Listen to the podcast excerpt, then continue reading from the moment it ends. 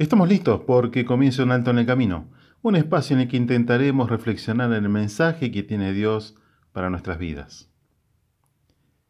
El llamado es a huir.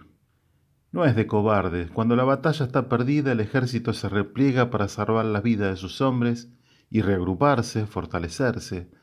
Pablo le escribe a Timoteo y vio que en estos tiempos están de moda los coaching, motivadores, con esas frases positivistas, y que están muy lejos de la realidad, y lejos de eso, Pablo, un hombre de Dios, conocedor de la realidad y las debilidades humanas, le escribe a su discípulo Timoteo, no con un mensaje exitista, sino que le dice, huye. En otras palabras, dice, frente a ese enemigo la batalla está perdida, tenés que huir.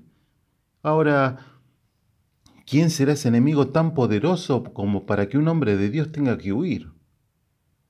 Mas tú, oh hombre de Dios, huye de estas cosas, escribe Pablo en la primera carta a Timoteo, capítulo 6, versículo 11.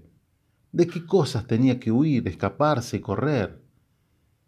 Dice el verso 9 y 10 de la misma carta, porque los que quieren enriquecerse caen en tentación y lazo, y en muchas codicias necias y dañosas que hunden a los hombres en destrucción y perdición. Porque raíz de todos los males es el amor al dinero, el cual codiciando algunos se extravieron de la fe y fueron traspasados de muchos dolores. Pero el consejo era, de huir de esas cosas y a la vez seguir en otras.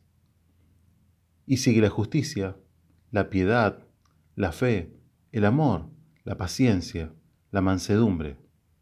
Pelea la buena batalla de la fe, echa mano de la vida eterna cuántas familias se han roto por amor al dinero, cuántas guerras se generaron, cuántos valores se perdieron, la mentira, el robo, la hipocresía, la avaricia, ingresaron en la vida, en las vidas solo por amor al dinero. El Creador marca un camino a seguir. Sigue la justicia, la piedad, la fe, el amor, la paciencia, la mansedumbre. En estos tiempos de crisis donde parece que perdemos por goleada, el Creador da la clave para el éxito.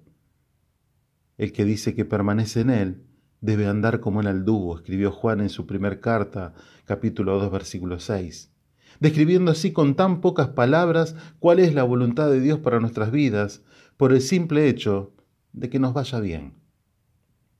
Porque ejemplo les he dado, para que como yo les he hecho, ustedes también hagan, dijo Jesús, después de lavar los pies a, a sus discípulos, quedando escrito en Juan capítulo 13, versículo 15.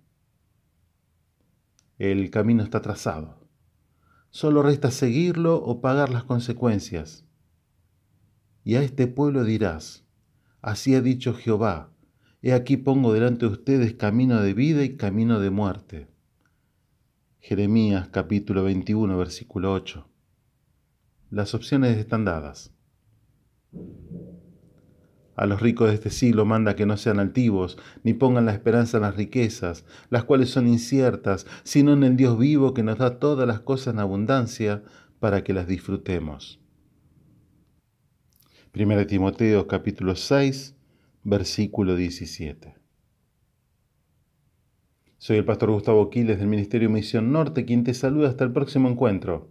Nuestras vías de contactos misión.norte.hotmail.com o al 3415-958-957. Dios te bendice en esta jornada.